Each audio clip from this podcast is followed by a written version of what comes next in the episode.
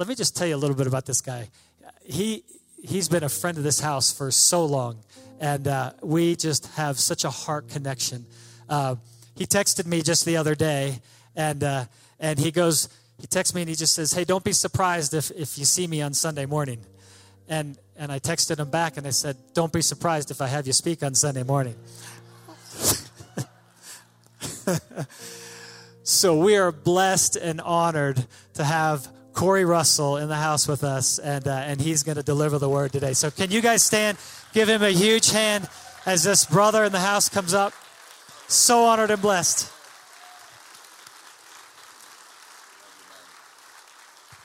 Amen. Sit down. Stop it. well, Happy New Year. Happy New Decade. Praise God. Who's grateful to get through that last decade? Hallelujah. It's a new season. It's a new day. Fresh anointing coming my way. That's about all I know of it. Um, I like that though. Anyway, no, I love it. I love all the seasons. I love all the decades. And I'm glad to be with you guys. Uh, it's an honor for me and yeah, my heart's just swelling, and we get to spend time together. And uh, so, uh, yeah, I there's so many things in my heart uh, as we transition into this new year, this new decade, and I'm feeling lots of things. And I feel like I, I love the start of a new year. I love the start of a new decade, just to realign my heart. I love that cry in Philippians three. And whoever's do, do we do screens in here? Do we do verses? Okay, okay, I didn't know. I'll be using New King James if we do. But uh, um, in uh, Philippians 3, Paul makes his statement. He says, uh, I count all things lost for the excellence of the knowledge of Christ Jesus my Lord, I've, for whom I've suffered the loss of all things.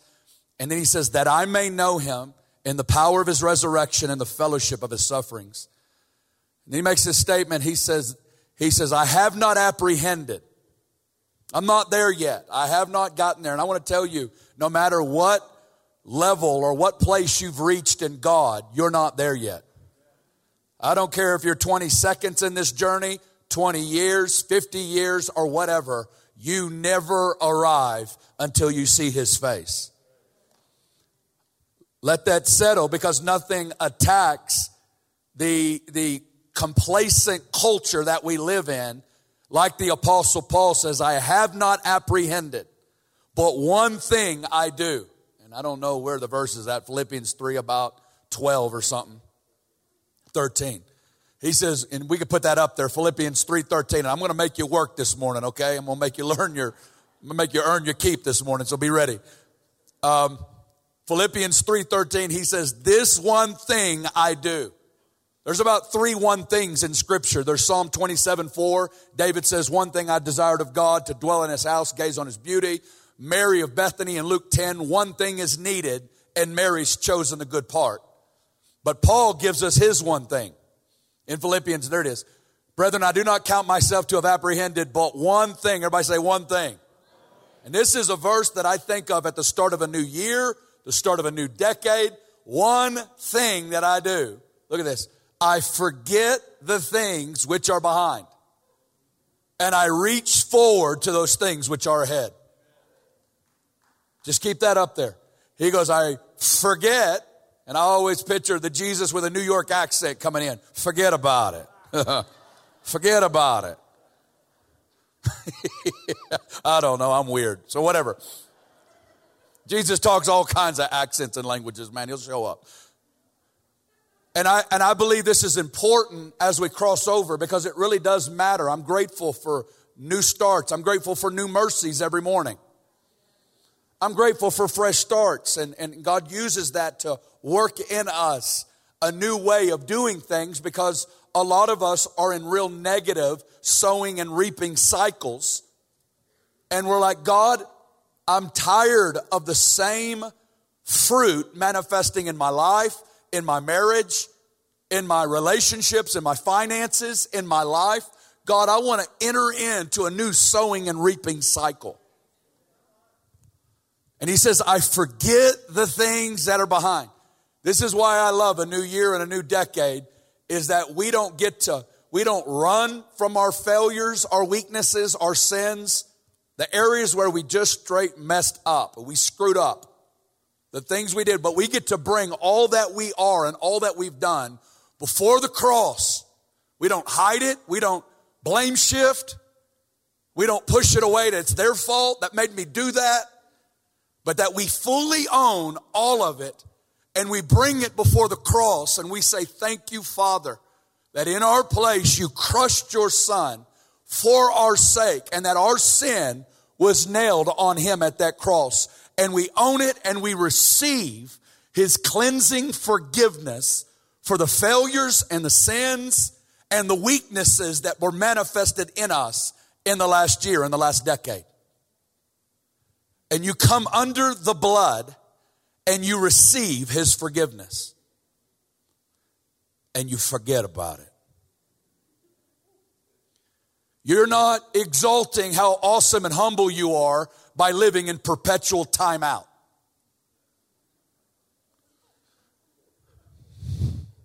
Are you hearing me?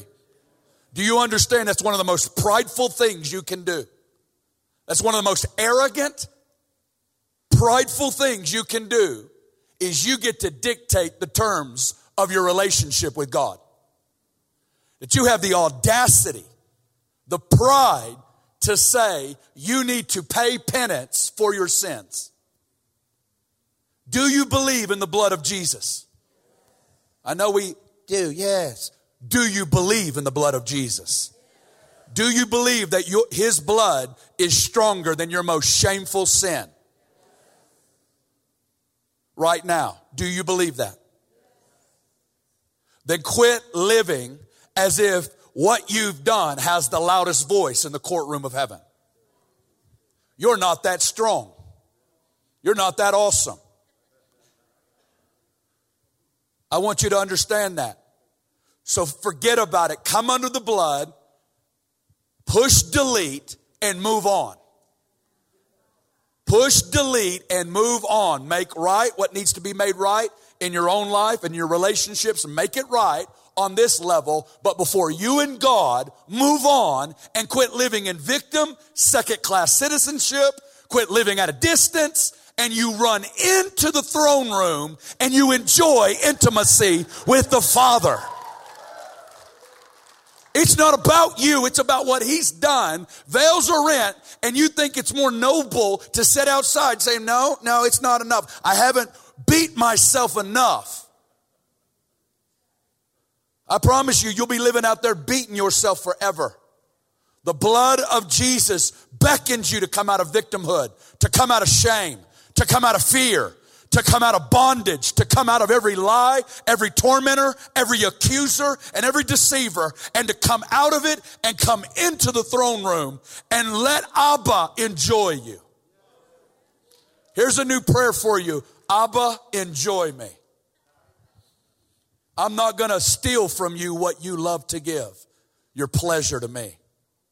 I am your favorite. I'm the one in whom your soul delights in.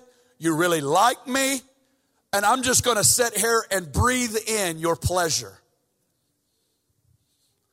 Let's make war at the, at the start of a year. And number two, so I'm going to hit everybody in the room. You got to forget your failures. You're not showing yourself how righteous and holy you are by living perpetual timeout. That's number one. Number two, you need to forget your successes. No, it's really good.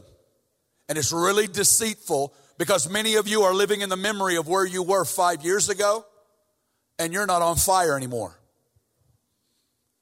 When's the last time you cried when you read your Bible? When's the last time the spirit of prayer was on you? When's the last time God's movements were on you and that spirit of burning rested on you and a love for the Holy Ghost and you prayed in tongues and you didn't even know you were praying in tongues? Where that joy was on you and that peace was on you and that quickening and that aliveness. And you didn't have to have to do, I, I, that's what I love is that Christianity is not about have tos. It's about the I get tos. When Christianity becomes I get to, then you're living in true Christianity. This is not what I'm wanting to talk about this morning. I just, this is how I transition a year. Philippians 3 is a good one. I want you to go ahead and turn with me in your Bibles to Hosea 10, verse 12. So that was just free, okay? That was just an intro free. Forget about it. There's nothing worse than living in the memory that you have a name that you're alive, but you're dead. There is nothing worse than living with a memory of the good old days. I hate the good old days. I'm grateful for it, but I'm not living there. I press on. I reach forward. I want to lay hold of that for which He laid hold of me. I believe that we're in a very significant hour of human history, and I believe that we're in a divine window, and I specifically believe here at The Rock that you're in a divine window because I know Pastor Mike's been using the language of gear and automobiles and shifting gears. And I believe that God is wanting to turn, I, I use the word the treadmill.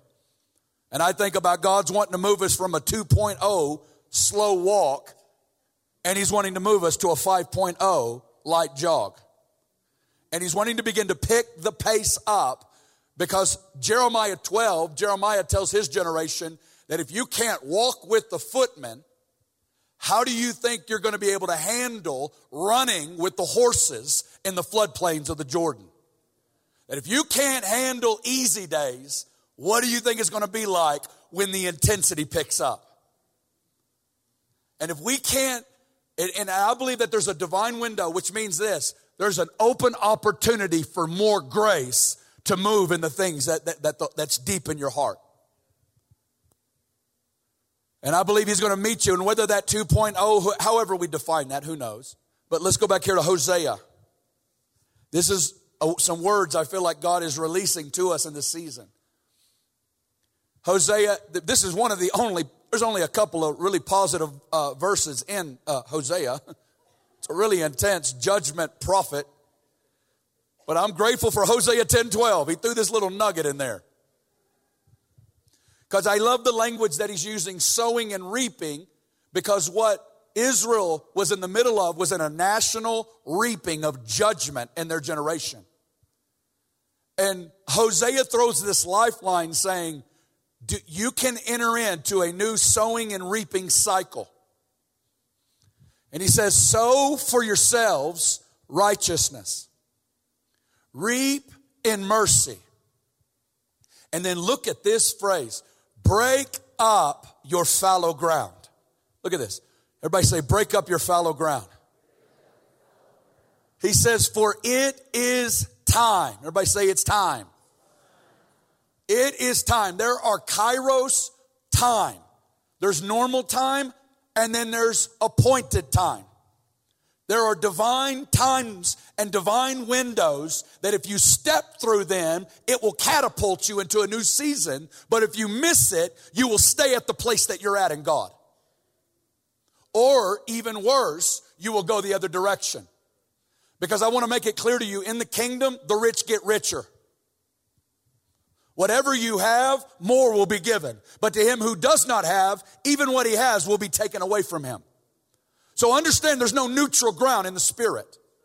There is no coasting mode in the spirit because if you're coasting, you're slipping.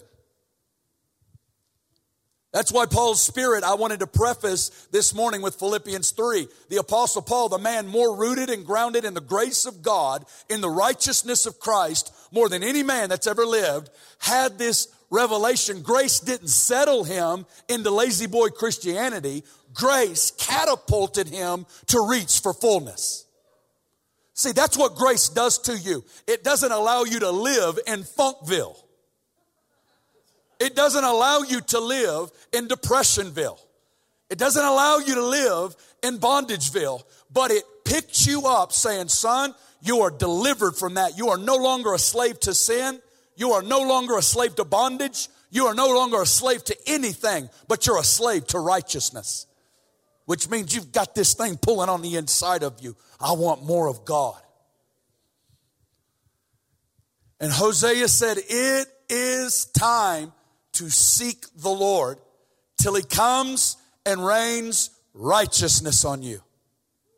Hallelujah. I believe this is a word for the rock. I believe this is a word for you is that God is calling you as you move into a new year and a new decade. He is looking at you and he's saying, Do you want to move into new reaping cycles in your life? Do you want your thought life to be filled with thoughts about God instead of jealousy about your neighbor? Would you like to have a new place of intimacy with me in 2020? Do you? No, no, do you? Are you okay? Come on, I like to be yelled at. You can throw things at me. Sow for yourselves. Everybody say yourselves. I've got this statement that I've said for years God doesn't dance with mannequins. First off, that's a really weird image. Somebody at Dillard's just lost with the girl in red.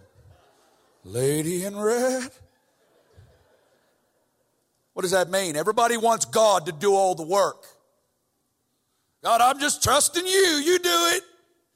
I'm waiting on you. I want you to pick me up and move me around. I trust you, which means we want you to do everything. And God says, I don't dance with mannequins. I want you to make real decisions in your secret life, and I won't do it for you. I want you to sow for yourself the stuff that nobody else sees.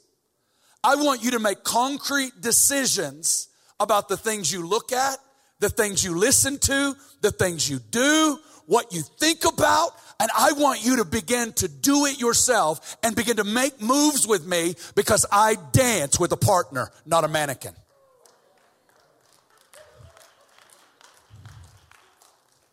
It makes for good messages. It gets, it gets different when Jesus starts getting up into your business and he starts saying, let's look at how much Netflix you watched this year.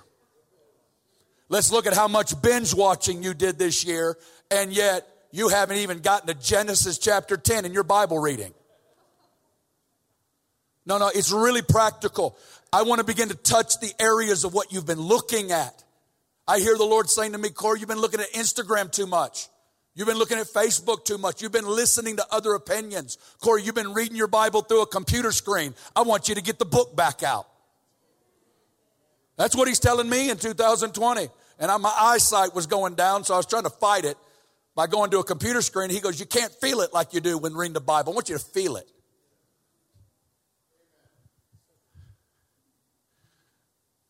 Sow for yourselves righteousness, reap in mercy. God will not do your part, and you cannot do his part. Sow for yourselves righteousness, reap in mercy. And then he says, break up your fallow ground. Hosea is going to liken our hearts to ground that was once useful and brought produce in a previous season. But now it's gotten hard it's gotten rocky and weedy. And Hosea is calling us using farmer language, saying your heart has gotten a hard surface to it, and you're starting to get indifferent. You're starting to get dull. Where you used to respond so quickly to my whispers, now it takes a bullhorn to get you to do anything. He says, I want to get back to tender you. I want to get back to sensitive you that would give wildly at a whisper. I want you to get back into that fluid relationship with me. But here's the problem. You got a surface, but yet you have underneath it memories of what used to be. And you've been in this thing long enough. He says, I want you to break up the fallow ground. I want you to release the tiller of the word and the spirit and tear up that soil underneath so you can get tender again so I can sow fresh seeds for a new season. I, I love that God says, I'm not going to break it up for you. I'm not going to do it for you. I love that God lets me dance with Him and make decisions and that my decisions matter. My decisions matter. God is into faith expressing itself through love. It's not religion. It's not legalism for me to say, I'm going to watch less TV this year and say, God, I want to give you a season. It's not legalism. That's a statement of love. When you fall in love, you prioritize a relationship and it affects your pocketbook, your schedule, and your whole dream life because of the value of the relationship. It's an expression of love.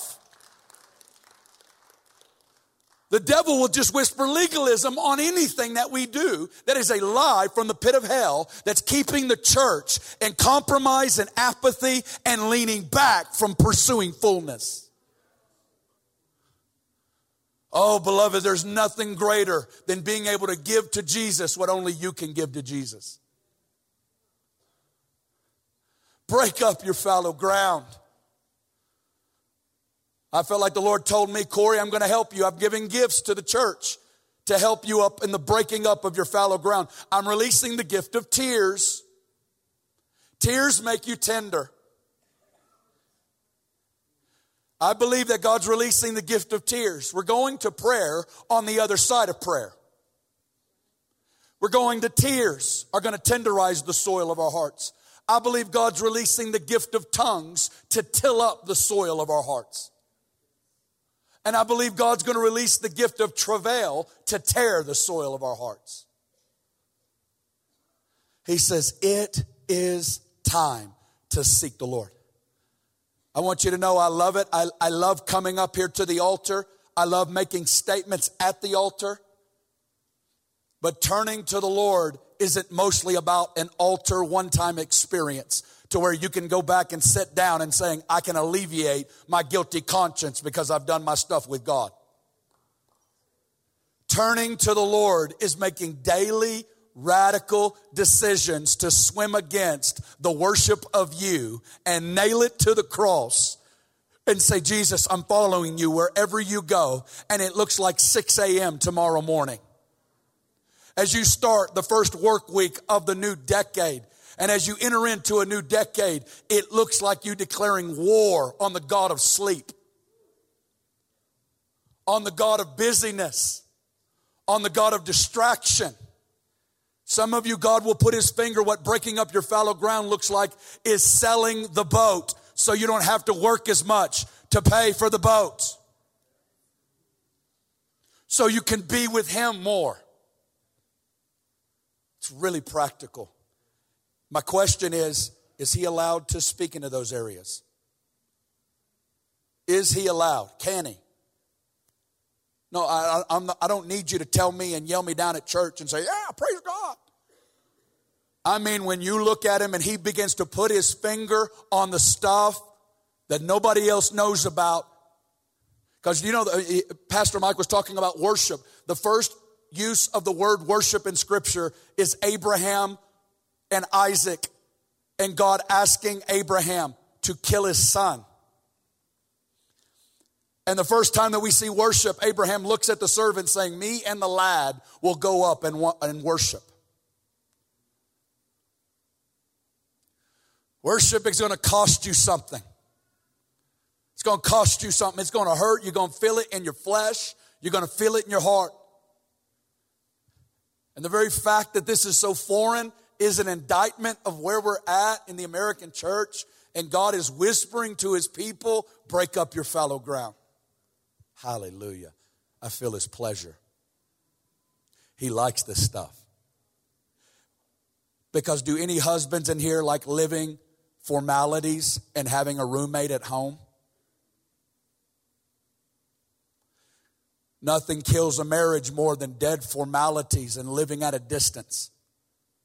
I don't want a workmate and a partner to share the bills with. I want intimacy with you. I want to be wanted by you. I want to be connected to you. Hallelujah.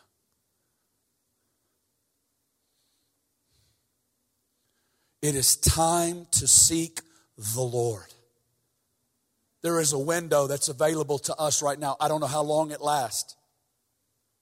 I know Isaiah 55 says, Call to me while I'm near. There are times where God is close. And if you don't step through the window, there's accountability, and you're going to have the regret of not stepping through it. People talk about what's your greatest fear. And I heard our spiritual father of mine saying, My greatest fear is regret when I stand before Jesus.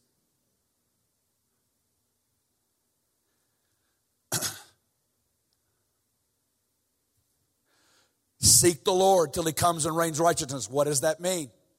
What does it look like? You talk to him about it. Hallelujah. Till he comes and rains righteousness on you. Righteousness is God's rightness formed in our souls, formed in our families, formed in every area of our life. It's the divine plumb line of heaven. Hallelujah. It feels good in here. Just felt the fire fall in here. It's good. I think it's fire. Who knows? Fire's good because he's coming. He's coming and he's the baptizer in fire. Malachi 4, Malachi 3 talks about the one who will set as a refiner and he will purify the sons of Levi. Do you know John the Baptist's favorite title of Jesus is Jesus the Baptist. Jesus, the one who will baptize you with the Holy Spirit and fire. Can you put um, Matthew 3.11 up here? This is good. We're going to get to Joel 2 here in a second. Oh, Jesus. Oh, I love John the Baptist. He was so clear about what he was doing. He says, I indeed baptize you with water. I can clean the outside of the dish. I can get you ready. But he who's coming after me, whose sandals I'm not worthy to carry, he will baptize you. Get a hold of this. Keep going. He will baptize you. He will baptize you. Oh, there it is.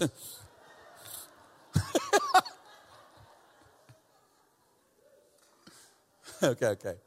Got a little warfare in the screens department. All right. He will baptize you with the Holy Spirit and fire. It's so interesting to me. He adds the addendum and fire. Why not just baptize us in the Holy Spirit and fire? Keep going. His winnowing fan is in his hand, and he will thoroughly clean out his threshing floor. Do you know your heart is his threshing floor? And he will gather his wheat into his barn but he will burn up the chaff with unquenchable fire. This is New Testament in case you want to try to put it in the Old. Can you put Luke 12 49? Just in case you, there's something in you saying a minute. Is it New Testament? Everybody asks, why did Jesus come? We know he came to bring peace. We know he came to seek and save the lost. He came to give his life as a ransom. But Jesus opens up in Luke 12 saying, Yeah, I did all that, but really? I came to send fire on the earth. And how I wish it were already kindled. I wish this party was already started. Jesus came to send fire on the earth. Keep going, verse 50. He says this I have a baptism to be baptized with, and how I wish and how distressed I am till it is accomplished. Jesus says, I got to get through death so I can release a baptism. Keep going. He says, Do you think I came to bring peace? Yes, Jesus, we just had Christmas. Peace on earth, goodwill to men. Peace on earth, you want everybody happy. He goes, No, I'm into blowing up Christmas dinner. I'll blow up Christmas dinner. He says, I tell you not at all, but rather division. Who's preaching on the Jesus that comes and brings division?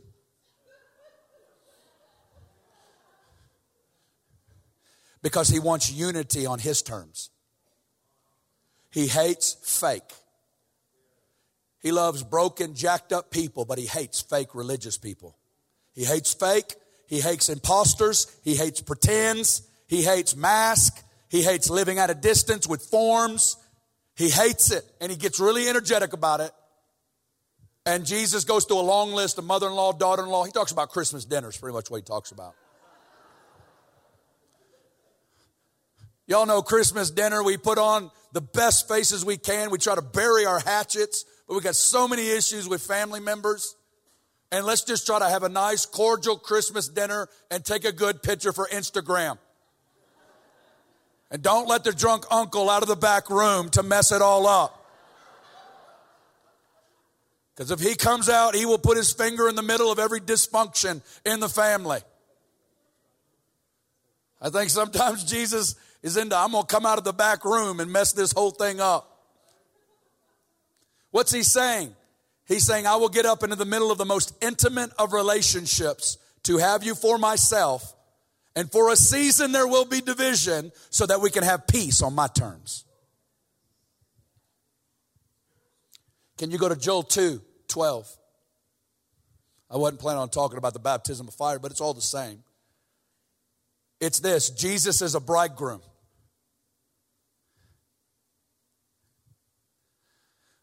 Verses 1 through 11 is about an army that's coming, a military invasion that's coming. It's really intense. But what I love is that God is going, through Joel, is now going to speak to the people. Come on, give me five more minutes. Stick in with me. I love this because what's the response? We got an army coming, we got tons of turmoil. And this is what the Lord spoke to me Corey, I will allow external pressures to get you to deal with inward realities. Hear this. I will allow external pressure to get you to deal with internal realities. I like to say God has two main ingredients presence and pressure. Presence and pressure. Presence delivers you, it delivers you from independence, that you can do Christianity in your own wisdom, strength, and ability. And it delivers you from isolation. We need each other. I'm 42. I'm realizing the more I get into this journey of Christianity, I need brothers. Me and my wife, we need couples. I need people. I need people to speak to deficiencies that I don't see. I need people to get up into my business and call out blind spots that I don't see. But we have been formed in our American culture of individualism and isolation, and we fight our battles on our islands. And the devil divides and conquers. And the church needs to come into a new intimacy and dependence on God, the Holy Spirit, and a new intimacy and connectedness with one another. And we need people that get breakthrough into the Holy Spirit and that we're safe people. I'm not going to cast my pearls before swine. You build histories with brothers and with sisters. You build histories and you find yourself trustworthy. I want friends that are vaults. I want friends that are vaults, not looking to use it to create witchcraft.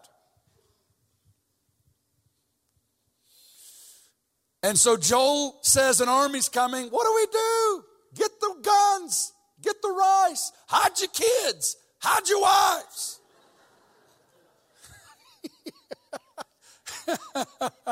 Hide everybody. What does he say? Look at Joel 2:12 is one of my favorite verses in the Bible. Everybody say now. Which means don't wait till tomorrow. It's neat. Now, therefore, says the Lord, if I could just put up, and I don't know if we're able to do this, turn to me with all your heart. I find, I believe that that phrase is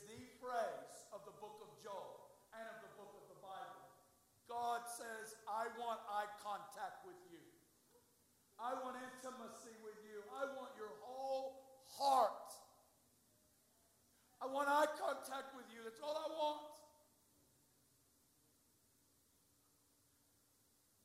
Our God is a lover. Our God is a bridegroom. He hates forms and he hates religion. Goes, I want eye contact. I want the ugly stuff.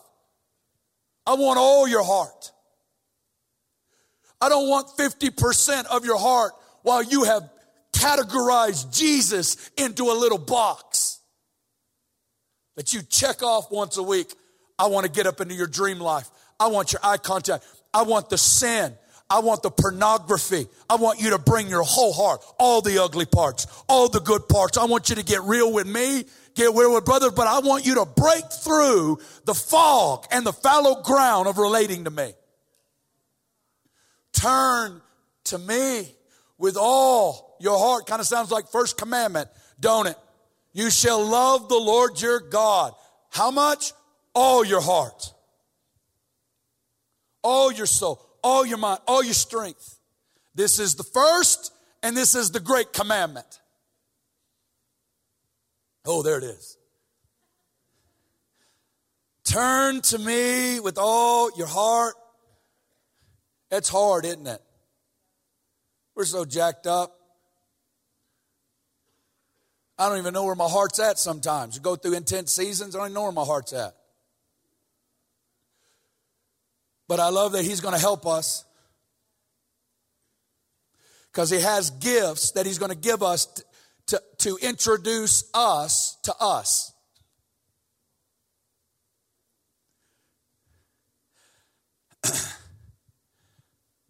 he says, I've got gifts. Turn to me with all your heart.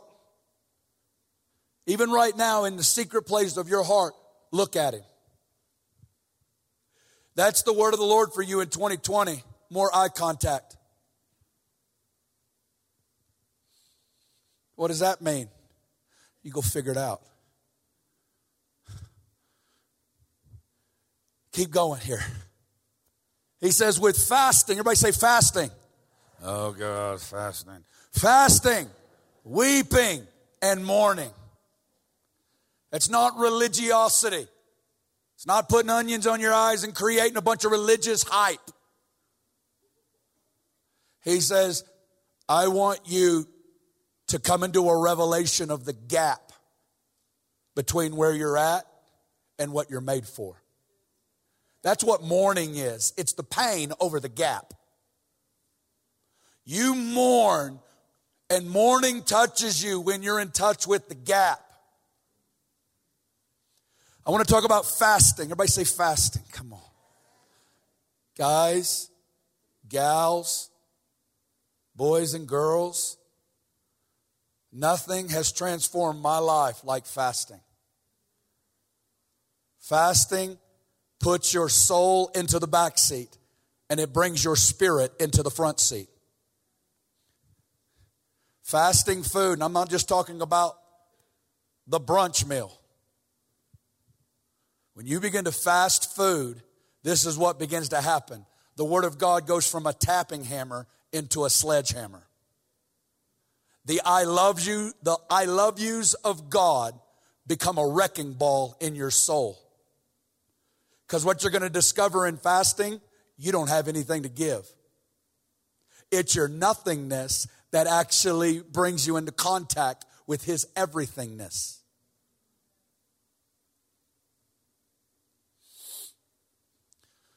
When you begin to enter into that spirit of fasting, the whisper of God turns into a roar.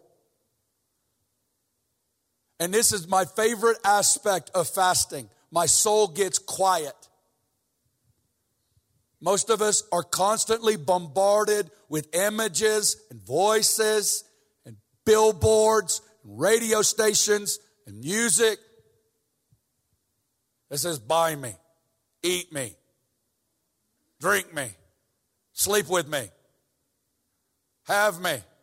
We're constantly bombarded with images and voices, and fasting drives the voices and the seductors out to where it's in the quietness of your soul you begin to hear the whispers of God again. And you begin to understand that man does not live by bread alone, but by every word that comes out of the mouth of God. We talk about fasting for a while. I love it. I love it. I'm preaching to myself because we're doing it again. Of course, fasting is one of those things you never love it. You always, uh, but once you come out of it, you go, why am I not doing this all the time? I want to invite you at the start of this decade. I know you guys have it planned in your calendar. Start skipping lunch once a week. Try to press through a day. Don't get religious about it. Everybody wants to immediately go to what does it look like? What does it look like? Just go for it. Just go for it. You're like, I'm hungry. Take a spoonful of peanut butter, eat it, and keep moving on. I don't care. Stay in the spirit of fasting. Do you understand that there's only like 0.00001% of the earth that actually care?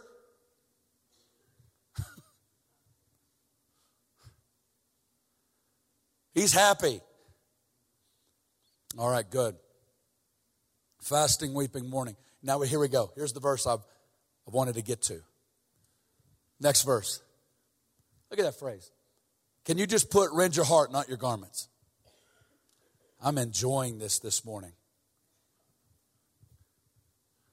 Just rend your heart. Rend your heart. Yeah, lift it up to the middle there. There it is.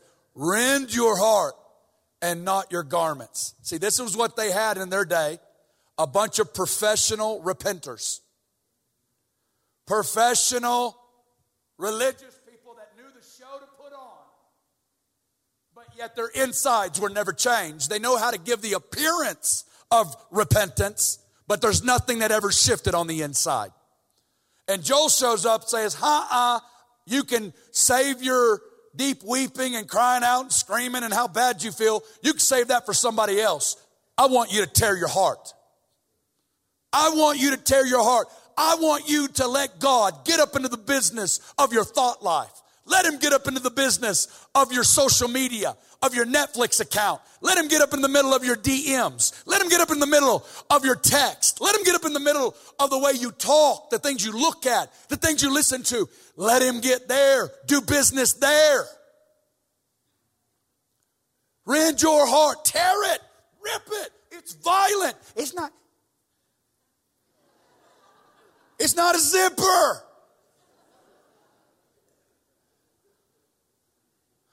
Tear it. Spiritual violence has to get back into the church. Spiritual violence. Jesus didn't say if your right eye causes you to sin, rub a little oil on it.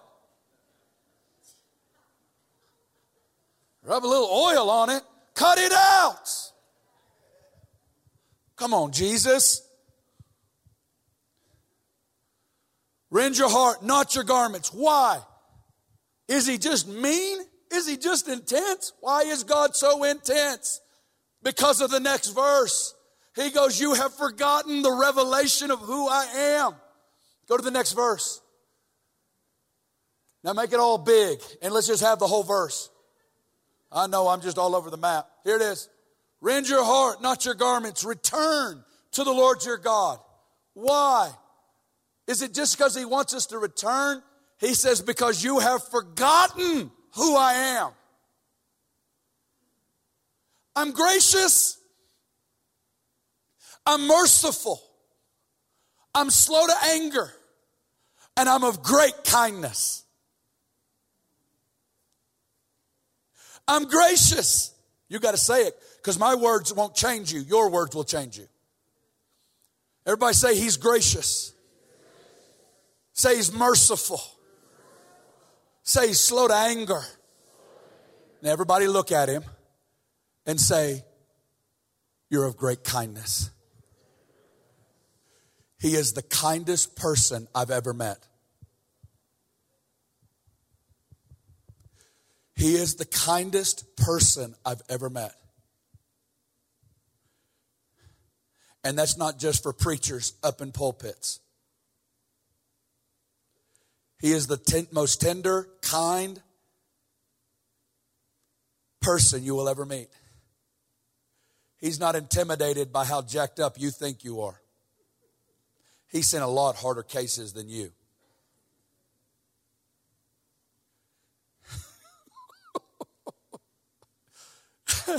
you are the kindest man I know, and you're good to me.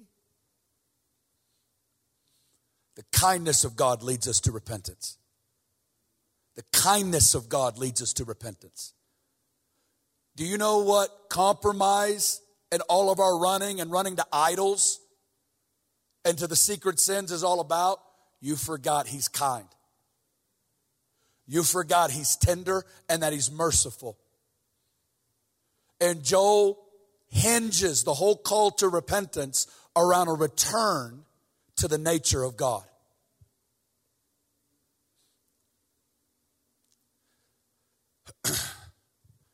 Return to the Lord your God. He is gracious, merciful, slow to anger, and of great kindness. He's of great kindness. Anyway, we just stopped there. That's beautiful.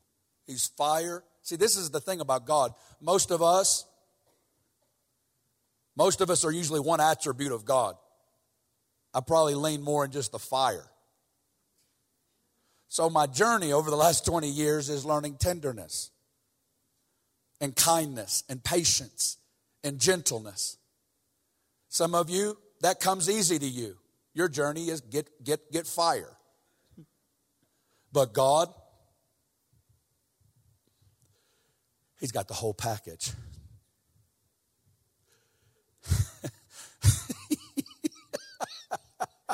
he is the most tender person in the whole wide world.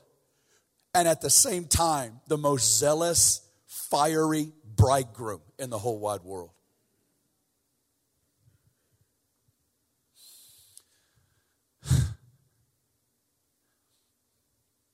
See, we can have, we can we can break our idols, we can smash our idols, but what are you filling the house with? You better fill it with the revelation of the knowledge of God. Amen. Let's stand. Hallelujah. He's going to burn up some chaff this morning. Chaff you know what? I, I, I did a little bit of a study because the Lord had me at the threshing floor a couple years ago. You ever been at the threshing floor? I don't fully know what that's all about, but it's it's about when you get weighed and God begins to get up into your business. And he begins to separate the wheat from the chaff. That's what they do is they'd get in there into the hay and they'd throw it up in the air and the wind would carry away the chaff and the wheat would settle. It's the way of the separation between the soul and the spirit. I believe that God wants to apply fire to dead things in our life. Things that are not bringing forth life.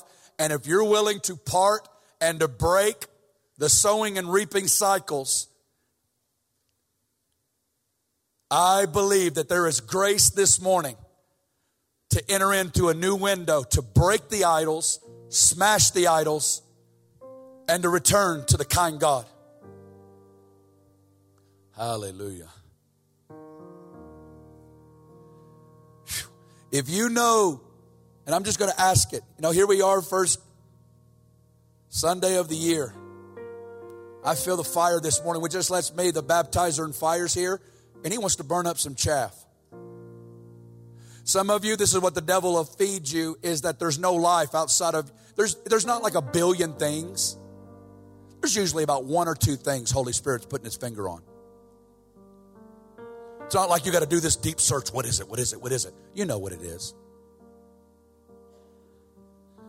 The issue is do you want to live with it?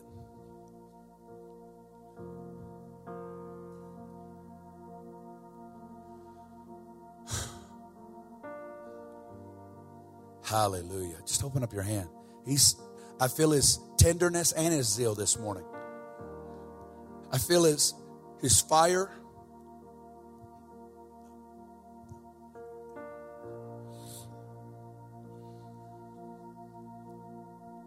Holy Spirit, I ask you just to release your presence right now in the name of Jesus. I thank you that your fire is here and that you don't have to be afraid of him, you can look right at him. He's the Psalm 139 God who knows you and searches you. He knit you together in your mother's womb.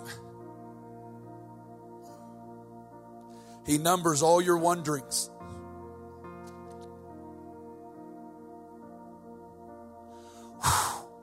Hallelujah. Yes. Increase your fire, Holy Spirit. Yeah, yeah, come on. Yes, yes, yes, yes. Turn right now to Him. Turn right now to Him.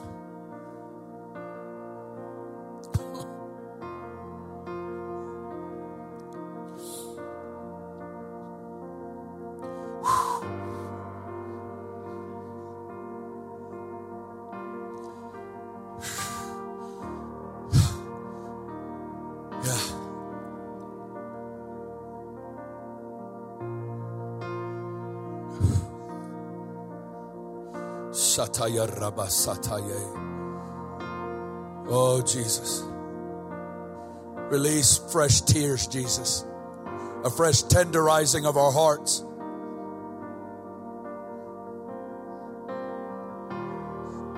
You're going to tenderize the soil of our hearts, Jesus. We're going to feel, we're going to feel, we're going to hear, we're going to see a great tenderizing to our hearts.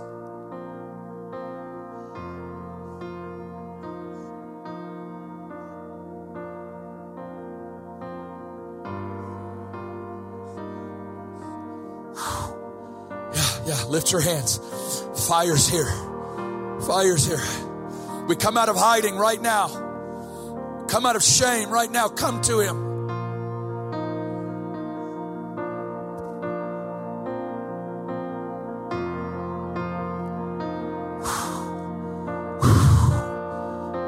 Burn up the chaff. Burn up the chaff right now. Burn up the chaff. Burn up the chaff. Bring that thing, bring it to Him right now. Say, God, I honestly, I love this more right now than I do. I don't want to part from it, but I want to, want to part from it.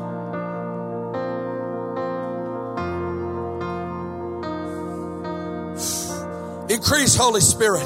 Increase your fire. Increase your fire. Increase your fire. Increase your fire. Increase your fire. Oh.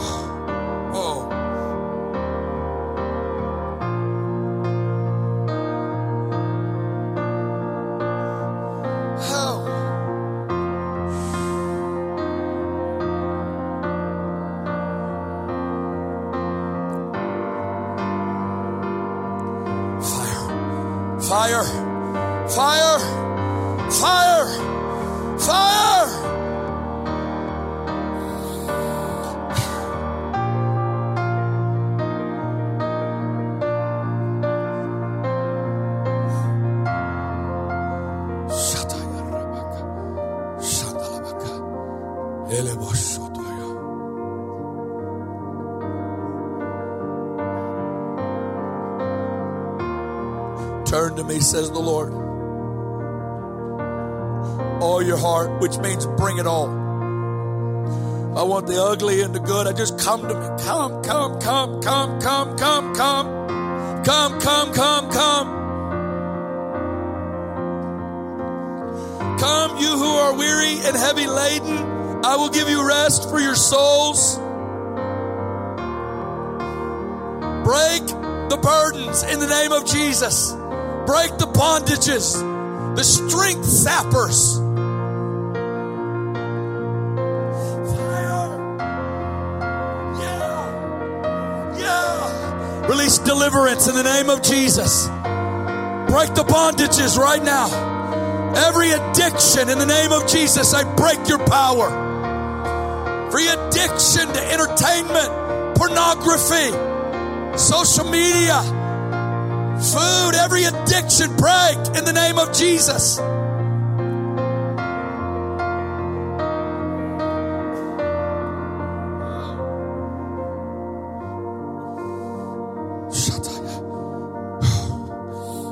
We break up our fallow ground.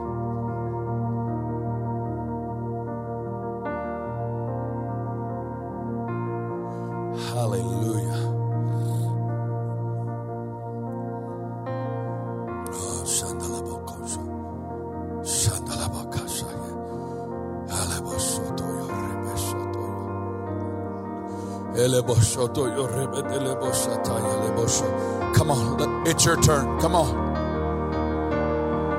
It's your turn. Come on. Reach for Abba. Reach for him with your voice. Reach for him with your heart. Oh!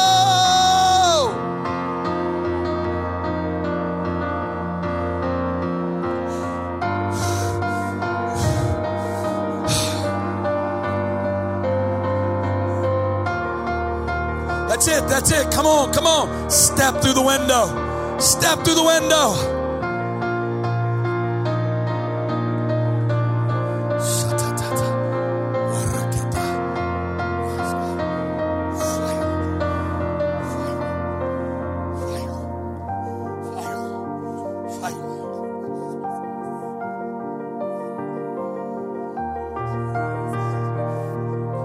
Come on, I want to hear your voices across this room. There's fresh tongues that are going to come out of sons and daughters today. Shandalaba, break up that ground, break up that ground. Break up that ground, break up that ground. Come on, come on, come on.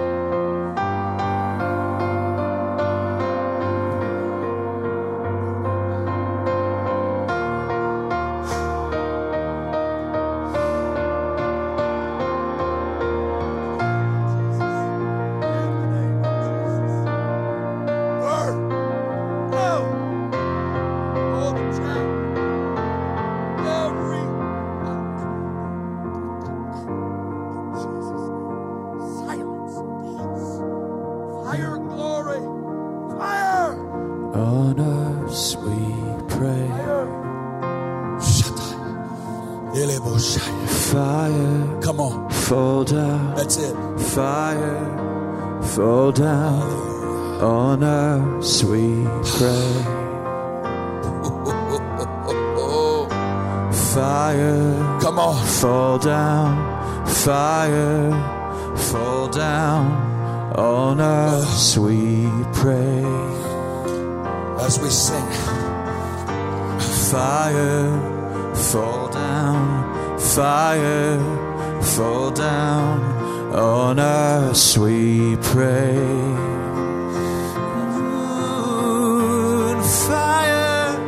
Fall down, fire, fall down on us, we pray. And fire.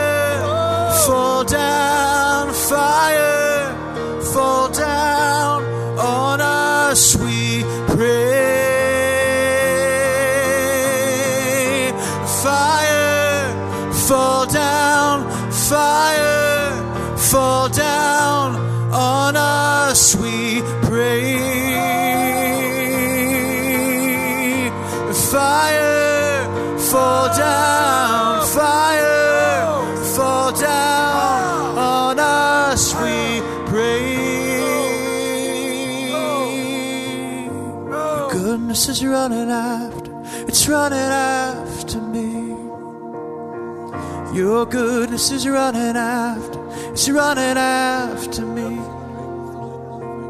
Your goodness is running after, it's running after me. Come on, come on, lift your hands. Your goodness is running after, it's running after me. Come on. Your goodness is running after, it's running after me. Your goodness is running after. It's running after me. Your goodness is running after. It's running after me. Your goodness is running after. It's running after me. Your goodness is running after. It's running after me. Your goodness is running after. It's running after me. So we pray, fire fall Keep down. singing this. Fire fall down. Some of you, Lord says, I want to release the fire up here. He wants to release fire on sacrifices. Fire. If that's you, I want you to come up here. Fire I believe He's going to release it right now. Some of you, there are specific things. Keep singing this. pray. Fire Oh. fall down, fire fall down on us. We Second Chronicles. 6. Come all the way to the front. Oh, fire Push in.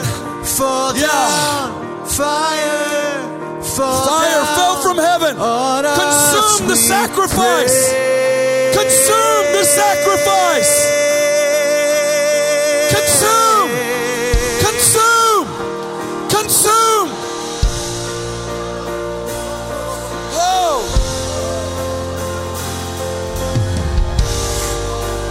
Come on, come on.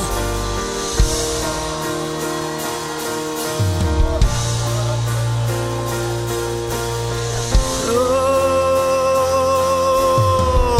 and fire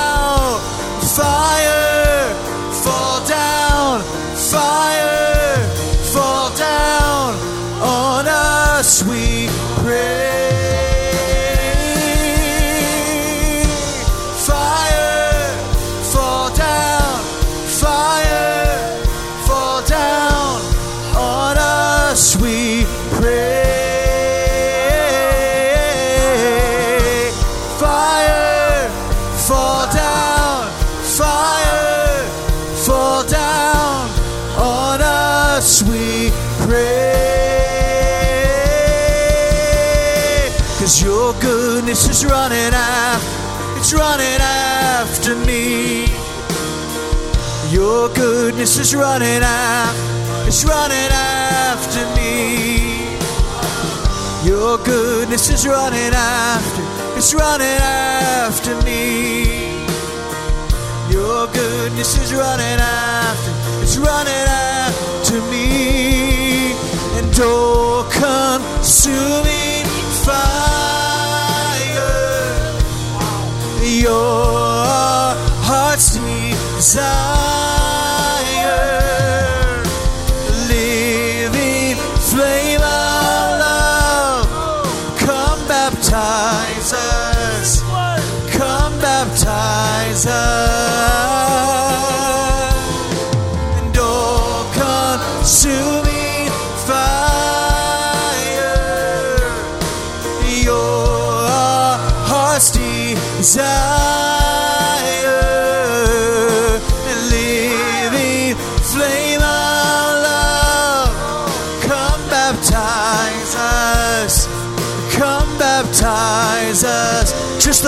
the voices, and oh, consuming fire,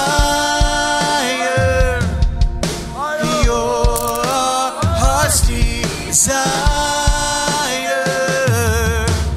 living flame of love, come baptize us, come baptize us. Keep singing that out, just your voices, all consuming.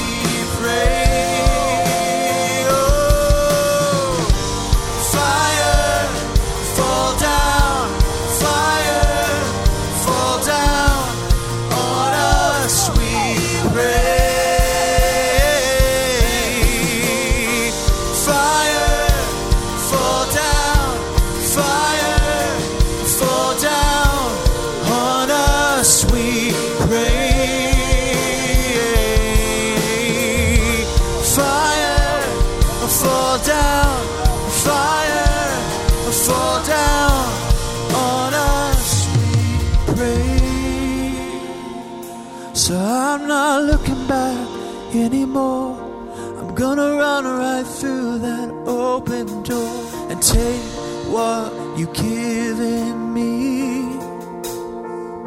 And I'm not sitting back, I'm gonna rise. I'm gonna run into the arms of Christ and take of his love for me. No. No, I'm not looking back anymore.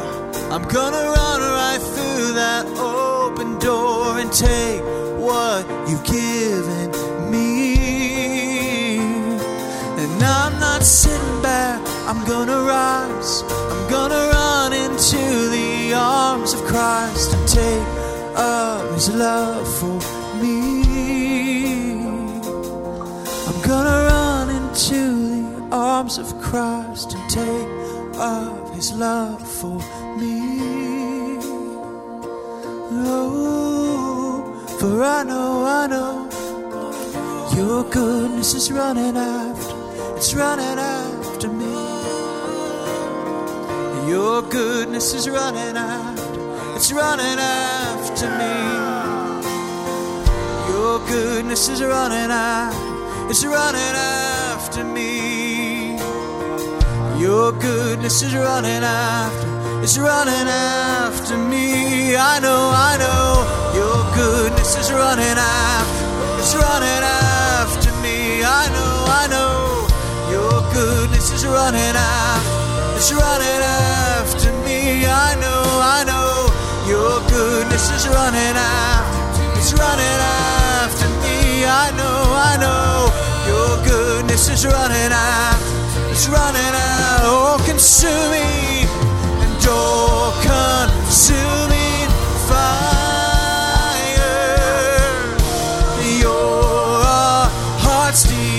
Uh,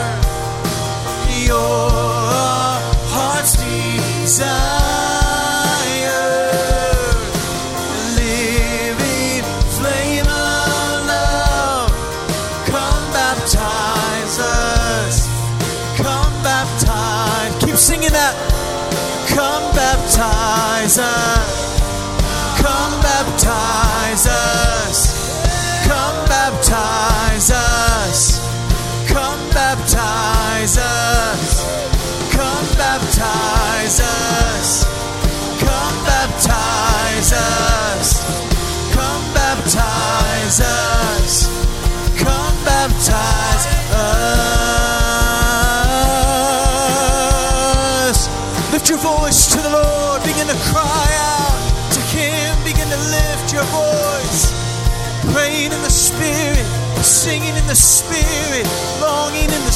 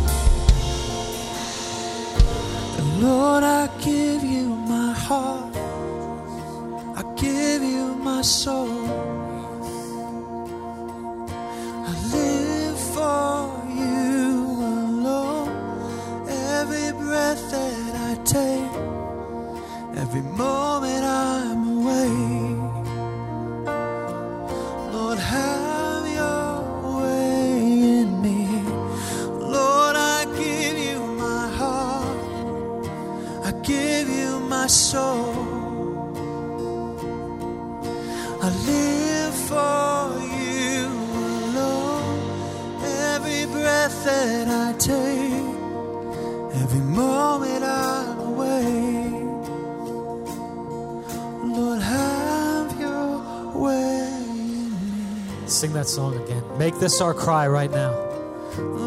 Make this the cry of our heart right my now. soul. I live for you alone. No one else. Every breath that I take, every moment I'm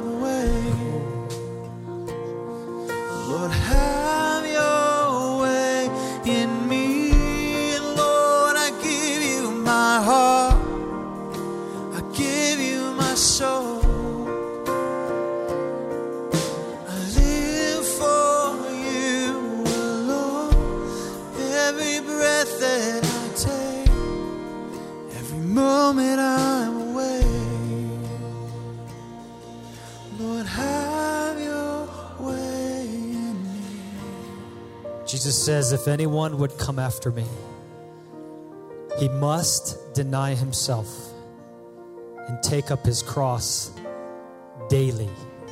And catch that point daily. If anyone would come after me, he must deny himself and take up his cross daily and follow me. For whoever wants to save his life will lose it. But whoever loses his life for me will save it.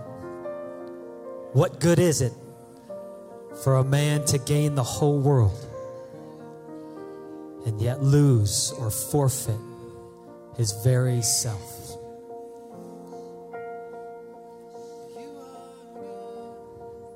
Lord, we live our lives for you from this day forward. We die to ourselves. We pick up the cross. We pick up the cross that you give us to carry, and we pick it up daily. Not just on Sundays, not just when we're in here worshiping you, but every day. That we would walk with you in your light. In First John, it talks about walking in the light as He is in the light. Lord, may we walk in your light. May we no longer walk in darkness. As we rend our hearts before you, may we walk in your light. And you say this you say, when we walk in your light, we will have fellowship, koinonia, unity, strength with the brethren. The oneness as we walk in the light. And then it says, and the blood of Jesus, his son, will purify us from all sin. It's that fire. As we walk in the light, it's the fire, the blood of Jesus. It's the fire that purifies us from all sin.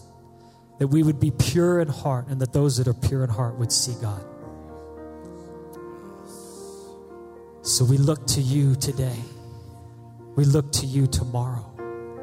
We set our hearts upon you from this day forward. We say, from this day forward, we will serve the Lord, the living God. We will choose to serve Him and Him alone. We will serve no other God. There will be no other God before us. Consume every other God, every other idol, every other thought. May we live for you. May our hearts be turned towards you. Rend rended, torn, open to you. Every day, every morning, every night. Thank you, Jesus.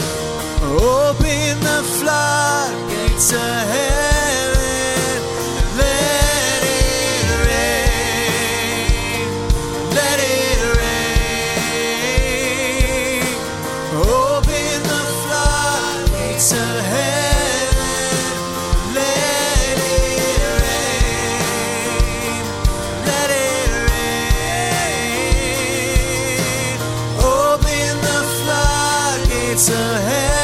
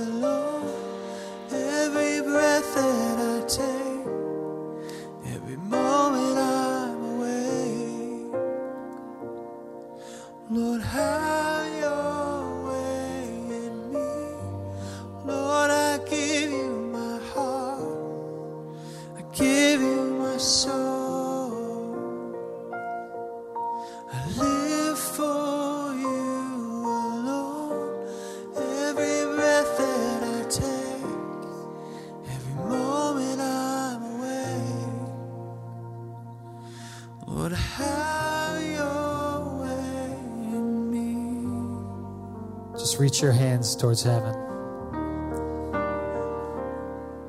Just set your hearts upon Him. We're just going to say, Lord Jesus, bring your fire. We give you every idol. We give you our heart. We give you our mind. We give you our strength. We give you all that we have so that we can have all of you, so that we can live out this life in your love, releasing your love to a lost and dying world. Empower us, strengthen us by the power of your might. In Jesus' name, amen. Give the Lord a huge shout.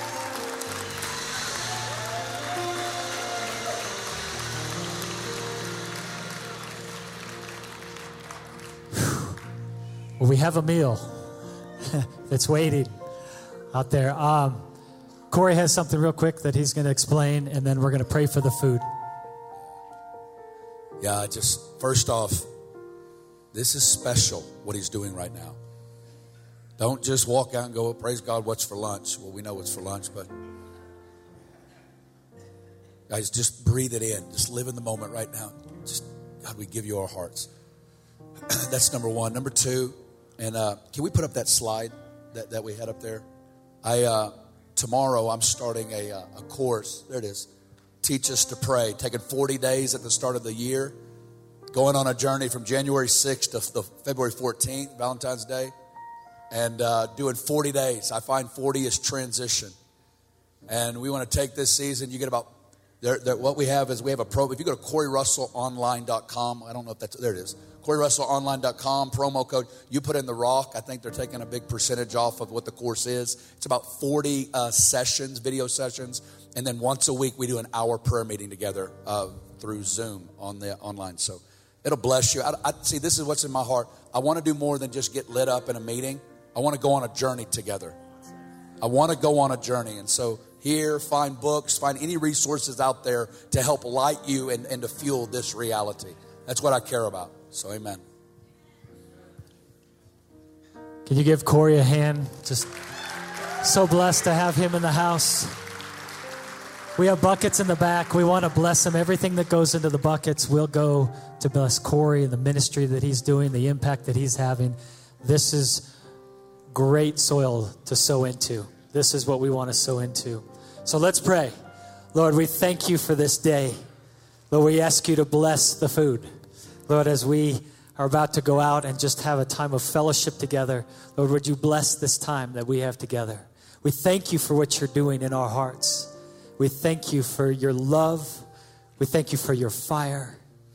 And we say, Lord, do a work in us. Lord, take us from first gear to second gear. Let us move into that next gear. In Jesus' name, we bless the food. And everyone said, Amen. God bless you. Have a great week. We'll see you out there. And uh, I know we should be hungry by now.